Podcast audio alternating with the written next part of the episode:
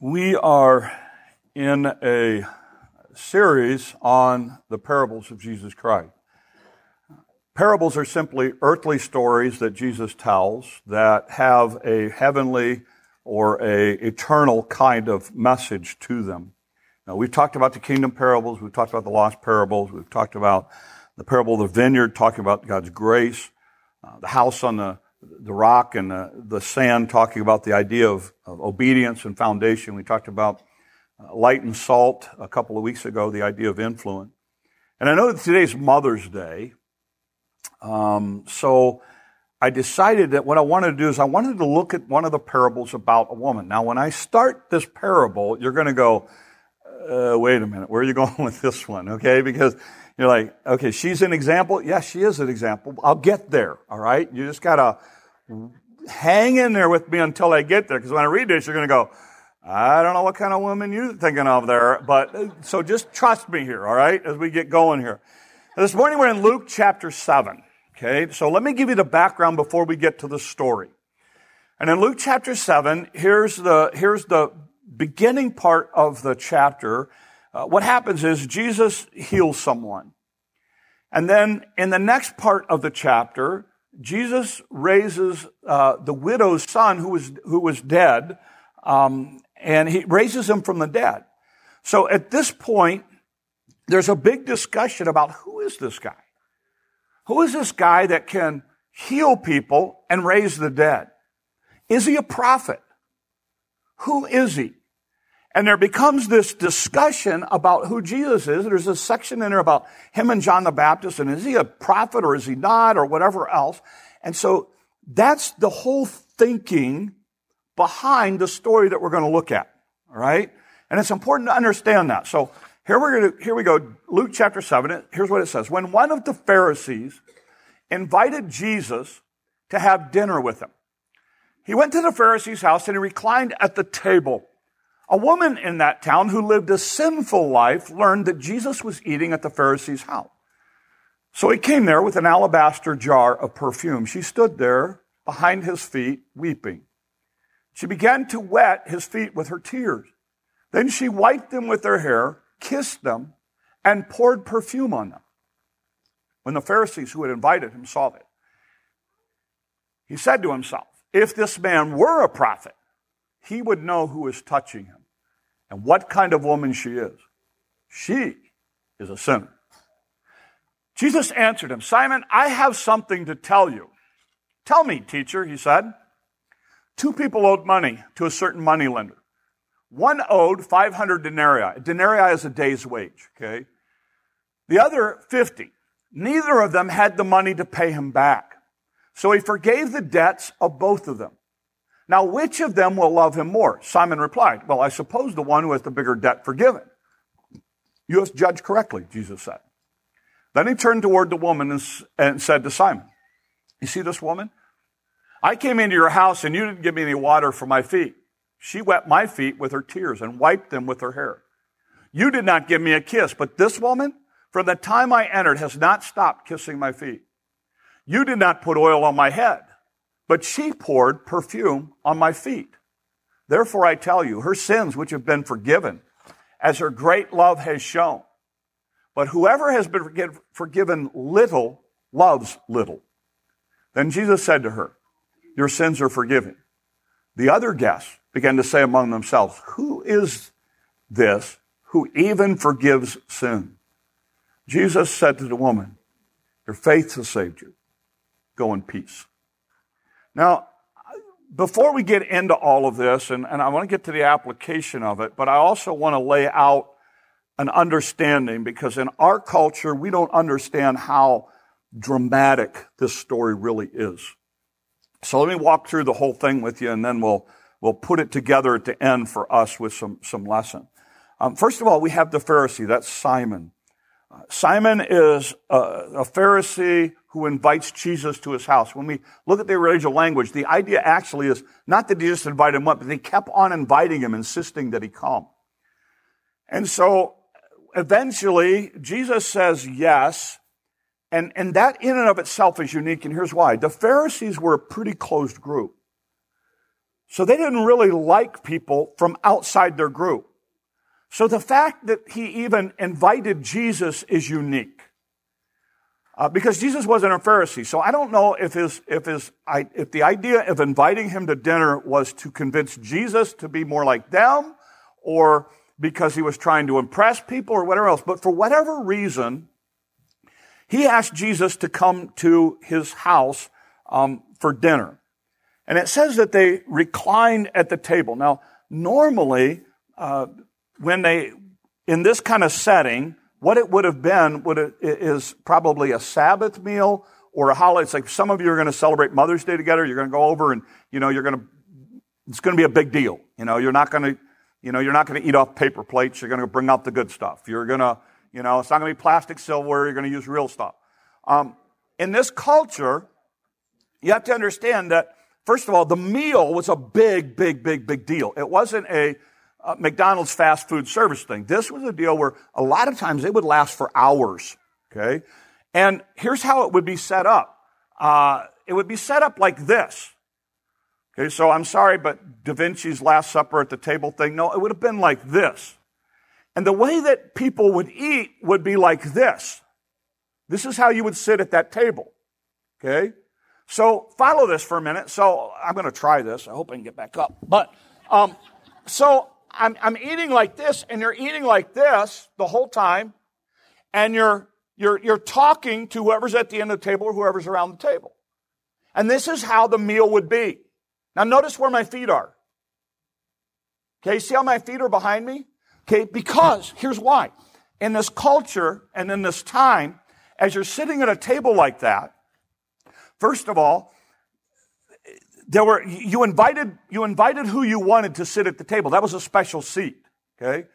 But because it was a big deal when you had those discussions, people wanted to get in on the discussions. So what people would do is when you had a deal like that, people would come into the house and stand along the outside of the walls. Because it was kind of, the houses were kind of open. So they would, those of you who went to us with us when we were in Papua New Guinea, you remember the haus boi? And you remember how we would meet in the haus boi and everybody would just huddle around the outside to hear what was going on and see what was going on? It's the same idea. And in, in this culture, in this time, you would have people at this dinner thing and then you would have people who would come in and stand around the outside of the thing to listen to the conversation. They didn't get to eat, they just got to listen. Now, what you have in this story is the fact, first of all, that a woman came into the house. Now, you need to understand that. In this culture, first of all, Pharisees would not talk to women and they would definitely would not invite them into their house. So the fact that she walks in here is huge. It's huge. Secondly, her occupation, whatever it was, we don't know, was not good. We know that everyone knew her as a sinner, as somebody who, and, and, and, and it's, it, it's, the idea is that this has to do with morality, not with ceremonial stuff. So the fact that, first of all, she was in there, first of all, the fact that a woman was in there was a big deal. That a woman was in the house of a Pharisee, that was a big deal. That a woman like this felt like she could walk in. Oh, now again, you've invited Jesus. You think he's a prophet. You're listening to the stories. And this woman is standing off on the side by his feet. At some point, this woman had made a decision to follow Christ. Because the Bible's very explicit here that her sins were forgiven before this event happened. She's standing close to Jesus, and his feet are right there. She's so overwhelmed. She starts to cry. And as she starts to cry. Her tears fall and land on his feet. She's so overwhelmed by the fact that God has forgiven her. And then she stands there crying. She starts to realize that his feet are getting wet. So, uh oh, if that thing starts, hit the button and stop it. Um, but the Roomba's about ready to take off, it sounds like. Never in, in college did they say, okay, always be prepared for a Roomba to start during your message. Um, you know, anyway, so she's standing there, overwhelmed, overwhelmed with what Jesus has done for her. And these tears start to fall on his feet. Okay, now, I want to stop right here because I want you to make sure you understand this story. This morning, and I got up and I got showered and I got dressed, my feet were clean. And I put on a clean pair of socks. And if I were to take my shoes or my socks off right now, my feet are still clean. A little smelly, but they're, they're clean. Okay? In this culture, people went barefoot or with sandals. It is a dry, incredibly dry culture. People did not go in for pedicures. Feet were nasty. As she is standing there and she's watching her tears drop and land on his dirty, dusty, nasty feet, she takes and undoes her hair. Now, in this culture, a woman did not do that. That was disrespectful. That was a mark of shame on her. And she takes and she undoes her hair and she kneels down and she starts to dry his feet with her hair. Then she takes out an alabaster box of, uh, uh, or an alabaster thing of perfume. By some estimates, this may have cost as much as a year's salary. She then breaks it open and puts it on his feet. Starts rubbing and massaging his feet, and then she starts kissing those dirty, nasty, smelly feet. And that's what she does. And Simon is embarrassed at every level possible. I invited this guy to my house because I thought he was a prophet. It's very, very clear now. He is no prophet. If he was a prophet, he would know you don't let a person like that touch you. You keep away from them. You have nothing to do with them. If you're really close to God, you stay away from people like that. And if he really knew who she was, if he was really a prophet like he, like we think he is, he would never allow that to happen. And Jesus, knowing what was going on inside, in fact, it's interesting. When Jesus talks to him, one of Simon's responses is teacher. It's the first time it is used in the book of Luke in reference to Jesus, because up until then, they were using other terms for him. Teacher was the word they used for John the Baptist. And all of a sudden, it's one of these ideas where you could tell by the way that he addressed Jesus that he no longer had anything, wanted anything to do with him. He was embarrassed. And Jesus says, let me tell you a story, a parable. There's a guy that owns, owes 500 denarii, 500 days wages, a year, almost two years salary. He's that far in debt to this guy. There's another guy that's two months in debt to him. Neither one of them can pay any of it. But the, the debt owner, the loan holder says, I'm going to wipe it all out. Neither one of them owes me anything. And Jesus asks him, So Simon, tell me, who, who loves more? And it, it's a little hard for us in English because in, in the Hebrew language, there is no word for gratitude.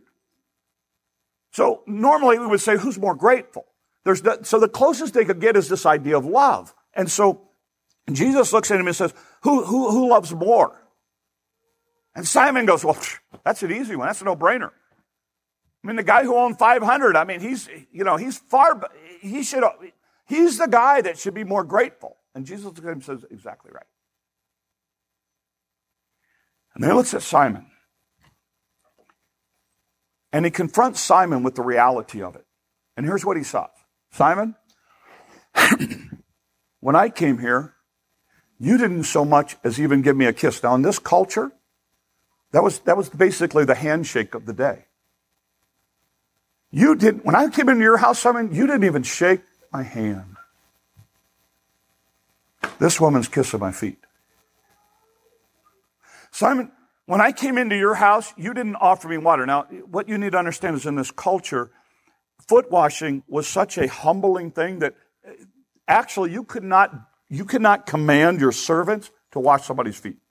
It was considered that thing. Our closest analogy would be um, if you were to, to help somebody with um, either toiletry issues or bathing somebody and, and to help them with, with those kinds of, of, of activities, that's our closest thing. You know, that, that's a very hard thing to do. And there's a very, uh, people who, who do that for other people have an incredible amount of, uh, of, uh, of, of, humility and, and, and, service and those kinds of things. And, and in this culture, you could not, you could not command your servants to wash people's feet.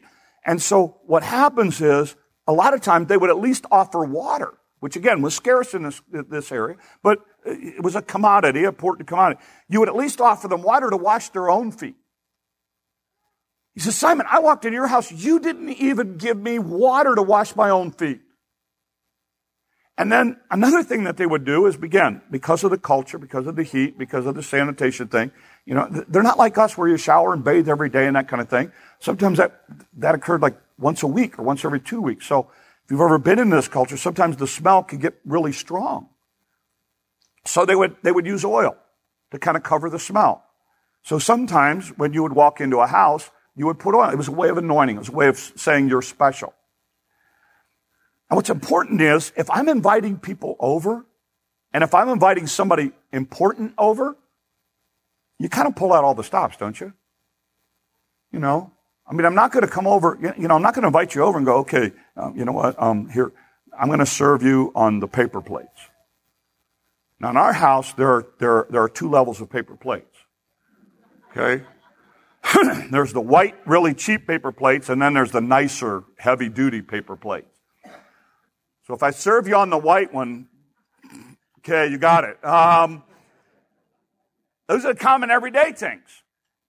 You pull out all stops when you have somebody over, right? So in this culture, normally, if you were going to have guests over, when they walked in, you would, you would put oil on them and you would offer them water and you would, you would kiss them on the cheek or shake their hand in our culture. So if you came over to my house, you know, I would shake your hand or I'd give you a hug and say, I'm glad that you're here. Thanks for coming. Um, you know, we, here, here, we got, we're going to have you sit here and I know what your favorite food is. And so we're making that. And you know, we would do those kinds of things. They didn't even give Jesus the most basic, common thing of even shaking his hand when he walked in. And Jesus says, But this woman, this woman,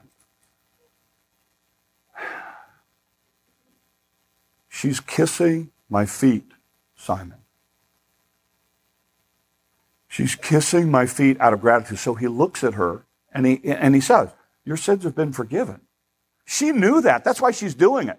She doesn't do this in order to be saved. She does this because she is saved. And it's very interesting when you look at the words as Jesus talks to her. One of the reasons Jesus says your sins are forgiven, it's not for her, it's for everybody else in the room. Because when they hear that, they're like, oh, who can forgive sins except God? We started out going, who is this guy? Now he's saying he can forgive sins. Well, Simon doesn't even think he's a prophet. And it's interesting because when he talks to this lady, uh, this woman, he says, Your faith has saved you.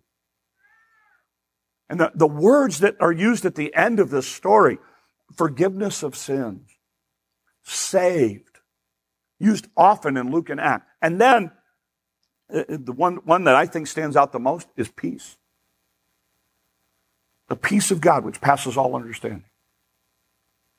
So you have this incredible story here. And basically, Jesus is looking at Simon and says, You know what? She's been forgiven much. That's why she loves like she loves. So let's talk about a couple things that I think as we head out into the week, some things maybe for us to think about and, and apply. Let me get back to Mother's Day. Moms. Some of the things you see in the life of this lady are some of the things that you see in Great Mom. Things, um, things like one of the things that you see is the idea here that she is incredibly resourceful. She doesn't care what anybody thinks. She pulls that pen out of her hair and uses it to wipe the feet of Jesus. One of the things that I see great moms, and again, you know, I'm fortunate. You know, I've I've had I had a godly mother. My wife has been an incredibly godly mother to my boys. Um, I have an incredibly godly mother-in-law. You know, so I, I mean, I've been surrounded by these kind of people all of my life. And one of the things that I could say of all of them is this idea of resourcefulness. They just don't care what anybody thinks. It's more important that they figure it out and that they do what they need to do. And they are incredibly practical. They, and, and she just uses her hair. And again, everybody in that room, folks, I'm telling you, the second she would have pulled that pen out, everybody in that room would have been shocked. But no, that's what she could use, so that's what she uses. Another thing you see about this, this, this woman is that the incredible sacrifice. Um, I don't know where she got the alabaster stuff for. I don't know if it's something she used in her occupation. I don't know. But we get the idea that uh, there's a lot of Bible scholars that believe that this was an ointment that, um, or this was an oil that basically came in a sealed bottle. And actually with a long neck on it that you had to break. So it's not like it had a stopper in it. You could just use a little and pop it back in and save the rest for later. This was the deal where it was all or nothing. And I don't know if she had it for investment. I don't know what she had it. But when she gets to Jesus, she is so grateful. This is the most expensive thing that she owns, and she's ready to dump it all on his feet. Because to her, sacrifice, that, that, that's the greatest way that she can sacrifice to show her love to Jesus. And that's what she does. And that's what you figured this out yet, you know as well as I do the sacrifices that moms make. Um, I can't tell you the number of times that my wife has had to step up and take care of stuff because I couldn't, because I wasn't there, because I had to go do something else or take care of somebody else or whatever else. And it's that, it's that idea of that sacrifice. And you know what? They are the unsung heroes. Um, you know, you can go through history and you can look at some of the great moms and, you know, we, we look at people who have succeeded in life and we often fail to realize it's really because of that mom who had that that emphasis there. That's why, that's why we're giving you that deal today, which says, you know, your greatest contribution may not be what you do, but rather someone you raise. Because that is so true. That is so true. And I think that when we get to heaven, God makes sure everything's the way it ought to be. I think moms are going to be right up there at the top. Because I think we get, we don't give them enough credit. The other thing that you see with this incredible lady is her love. I think it's interesting in this story that as she's standing, as she's standing there close to Jesus, just being in his presence, she is so overwhelmed that she starts to cry. And the natural inclination of her is, I don't want to get his feet wet. I need to dry them off. And then as she's drying them off, she starts to realize they're kind of smelly. But I've got this, and I'm going to put this on there. And I know that it's wrong, and I know that you're not supposed to do it, but I'm going to kiss his feet. And she continues to kiss his feet. Go home and kiss somebody's feet. You're like, exactly. Exactly. And you got clean feet. You know? You, again, I want you to understand the significance of this. This is as humbling as you can get. This, but this is a way she can pour out her love and show her love to Jesus. And she does. You know, moms, I happen to know enough to know that you have to do some nasty, smelly, stinky stuff from time to time. But the reason you do it is because you love. Because you love. There's some lessons in this story about Jesus, too. One of the lessons that I see in Jesus, and I'm amazed at this, is I'm amazed at the fact that Jesus goes at the invitation of the Pharisee to the Pharisee's house. I mean, he didn't have to. I, I mean, Jesus wasn't anything like these guys. And the woman who's standing behind him as her tears drop on his feet, he doesn't criticize her. So what amazes to me with Jesus is he's comfortable with people on this end of the spectrum, and he's comfortable with people on this end of the spectrum, and people on both ends of the spectrum want to be close to him. That amazes me. People who are not like Jesus want to be around Jesus. You know, I hear people saying, well, you know, if we're going to reach the world, we got to be just like them. No, we don't. No, we don't. But if we conduct ourselves in such a way that people who aren't like us, like us, then we see we're doing what Jesus does. Because again, this is what amazes me. Jesus is comfortable in the house of the Pharisee, and he's comfortable having a woman like that kissing his feet. Which tells me a lot about Jesus' compassion for everyone. Everyone. There's not a person you're going to run, eye, there's not a, there's not a set of eyeballs you're going to see this week that God doesn't love or care about. Not a one. And we've got to remember that because that's what you see in this story. Another thing, and this is a hard deal for me, this is a hard deal for you. Jesus doesn't reject her gift. He's like, oh, wait, wait, wait, Let, let, let, let, let's take that alabaster thing, let's go sell it, and let's go give the money to the poor. He he doesn't do that. Okay, now wait a minute, wait, wait, wait. You, you, I don't want you kissing my feet. No. He accepts your gift. One of, one of the things that, that you struggle with in this culture is when somebody wants to do something for you, some of you are like, no, I'm not going to let you do it. No, no, no, no, no. Can, can I tell you one of the great lessons in Christianity? You let them do it. You know why you let them do it? Flip the tables for a minute. If you want to do something for somebody, you want to be a blessing to them, and they say no, then they rob you of that blessing. One of the hardest things for me to learn was when people come and say, "Hey, we want to do this," that I that I say, "Okay, I'll let you do that." One of the things that you see in the life of Jesus is when this woman wants to do this, Jesus lets her do it. He lets her. He lets her wipe his feet. He lets her kiss her feet. He lets her put oil and ointment on his feet. And some of you are like, well, you, you think it's like this spiritual pedestal to be able to go, no, you can't do that for me. And you're robbing people of a blessing that they want to do something for you. If God has laid it on their heart, then let them do it. Don't rob them of that. And that's one of the things that early in, in this journey this past week with Troy and Lindsay that I had to sit down with them and I say, look, I, I just know this. I know you guys. This is part of the journey ahead. There are going to be people who want to do something. You have to let them do it.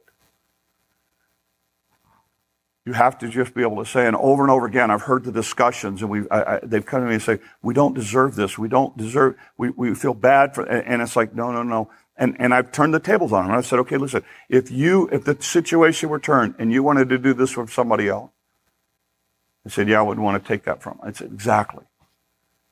And I said, I told him, I said, this is one of the hardest lessons to learn in Christianity is when people want to do something for you, to allow them to do something for you. And, and in this story, this is what you see with Jesus. They're wanting to do something for, she's wanting to do something for Jesus, and Jesus lets her. I think the other thing that you see, and this is what the whole story is about, is this idea of love connected to forgiveness. Jesus brings this point out to Simon, and he says, look, Simon, the reason she's doing this is because she realizes how much she's been forgiven. And he doesn't say this, but this is implied. And the reason, Simon, that you treated me just like anybody else is because you don't think you need forgiveness. You think you're better than her. You're looking at her going, well, you shouldn't have anything to do with her. When the reality of it is, whether it's a debt of 500 or a debt of 50, when it's forgiven, it's forgiven. And the one who is forgiven the most tends to love the most. And I would say this this morning, if you have this attitude in Christianity where you look down on somebody because of their sin or their standing or their whatever, that's a heart problem for you because you don't realize how much you have been forgiven. Oh, I can't believe somebody would do that. You know, that sin is just so horrible and da da da da. Stop. You have been forgiven much. I have been forgiven much. You don't, we don't have the right to look down on anybody because I, I like what one guy said. And it's been around for years, but here's what he said. The reason, the reason you don't look down on anybody else is because you want to know what salvation really is? Salvation is one beggar telling another beggar where to go get bread. And I love that analogy. One beggar telling another beggar where to go get bread. You want to know what our job is? One beggar telling another beggar where to go get bread. And I have people who walk in here and they go, you know, oh, you know what? I mean, I, I hope the building's standing when I leave because, you know, you know, the fact that I walked into a church, it's like, you don't know how bad it is. Uh, stop for a minute. If it's still standing because I walk in here, believe me, you're, you're not an issue. Because we're all in the same boat. We've all been forgiven a debt that we could never repay. So we love, and this is why in the Bible, love for God and love for other people are so interconnected. Why? Because when you've forgiven much, you love much. When you realize what you've been forgiven, you love much. And Simon thinks, for whatever reason, he's better than her. And Jesus confronts this head on. And, and, and let me tell you something.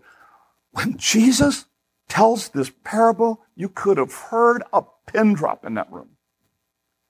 Because they're looking at this woman going, oh, she's so bad and we're so good. And Jesus is going, no, no, no, no, no. No. And I think it's ironic because when Jesus looks at her and says, your sins have been forgiven you. And they're looking at her going, We're going to hold your past against you. And Jesus is saying, Your past is now past. Go do it differently from here on. And that may have been the reason she's getting rid of the alabaster box. I don't know. But from this point on, her life is different, and because her sins have been forgiven, and she is so overwhelmed by that. She stands at his feet crying. And then figures the closest I can get at his feet, so I'll kiss his feet. Folks, you and I have been forgiven much. There's a world out there that needs Christ. You don't need to be putting labels on whose sin is worse than the other person's sin. It's, it's a beggar sharing with another beggar where to get bread. Because we have been forgiven much. And that's the thing in this story that Jesus tries to illustrate to these people. That look, you have been forgiven. And if you're here this morning and you don't understand that and you're thinking, well, I should never come into church, I should never whatever, I, beg you, I beg you. Accept God's gift. I'll close with this story. I found this fascinating. 1830. 1830, here's the guy's name. George Wilson. You can look this up. George Wilson was convicted um, of mail theft. And because in stealing the mail, he jeopardized the life of a postal worker, when he was sentenced, he was actually sentenced to death by hanging. Okay? We've come a long way, haven't we? Uh, but he was sentenced to death by hanging. The president at the time was Andrew Jackson. Andrew Jackson wrote him a pardon, which said, You don't have to die by hanging. When they presented it to George Wilson. You know what he said? I don't want it. So what happened was it actually went to the Supreme Court. Is the pardon valid? George didn't want it. The president gave it. What do we do? Do we hang him or do we not hang him? It went to the Supreme Court, and here's what the Supreme Court decided. The Supreme Court of the United States said the pardon is nothing more than a piece of paper. Until it's accepted, it's not a pardon. So the Supreme Court of the United States said, you know what? It's just a piece of paper. If you're going to reject it, then you're going to be hanged if that's the way this is going to play out. Now there's two stories. One says he was, he was, he was hanged. Another one says later, 10 years later, he did accept it, um, to actually to another president. I don't know which one's true, but the bottom line is this. The Supreme Court ruling, the United States of America says, it's a piece of paper unless you do something with it and act on it. You want to know how salvation works?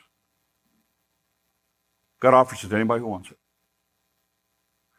But if you want to reject it, then you can stand before God in your sin. That's the way it works. Or you can stand before God with your sins forgiven because of your faith in Christ, just like your faith has saved. Your call, what you do with it. Just because it's offered doesn't mean it's a done deal. It's interesting to me in this story that here was somebody who was offered life and said, I don't want it. But yet, unfortunately, in my world, I see that every day. So I beg you, if you've never put your faith and trust in Christ, please do that. For those of you that have, please. Don't look down on anybody else. Realize that every person you come in contact with is a person Jesus died for and wants to save. And you and I are to be the light and the testimony for those people. So I, I close this morning with this. Jesus introduces the need for an awareness of our sin. He introduces us to a woman who is sacrificial, practical, and focuses on her love for Jesus. Jesus uses the parable to demonstrate that when we have been forgiven much, we love much. Love and worship God this week because He has paid a debt for you you can never repay. Love Him with your heart, your mind, and your soul this week. Let's pray. Lord, thank you. Thanks, first of all, Lord, for moms who, in so many ways, Lord, loved, sacrificed, cared for us, did things, Lord, that um, are so overwhelming in taking care of family. Lord, for those of us that have put our faith and trust in Christ, Lord, would you help us this week to love much? For those that haven't, Lord, would they help, would you help them to understand that you loved us first, enough to go to the cross so that we could each have forgiveness of sin. Work in our lives, use us this week. These things we ask in your name. Amen.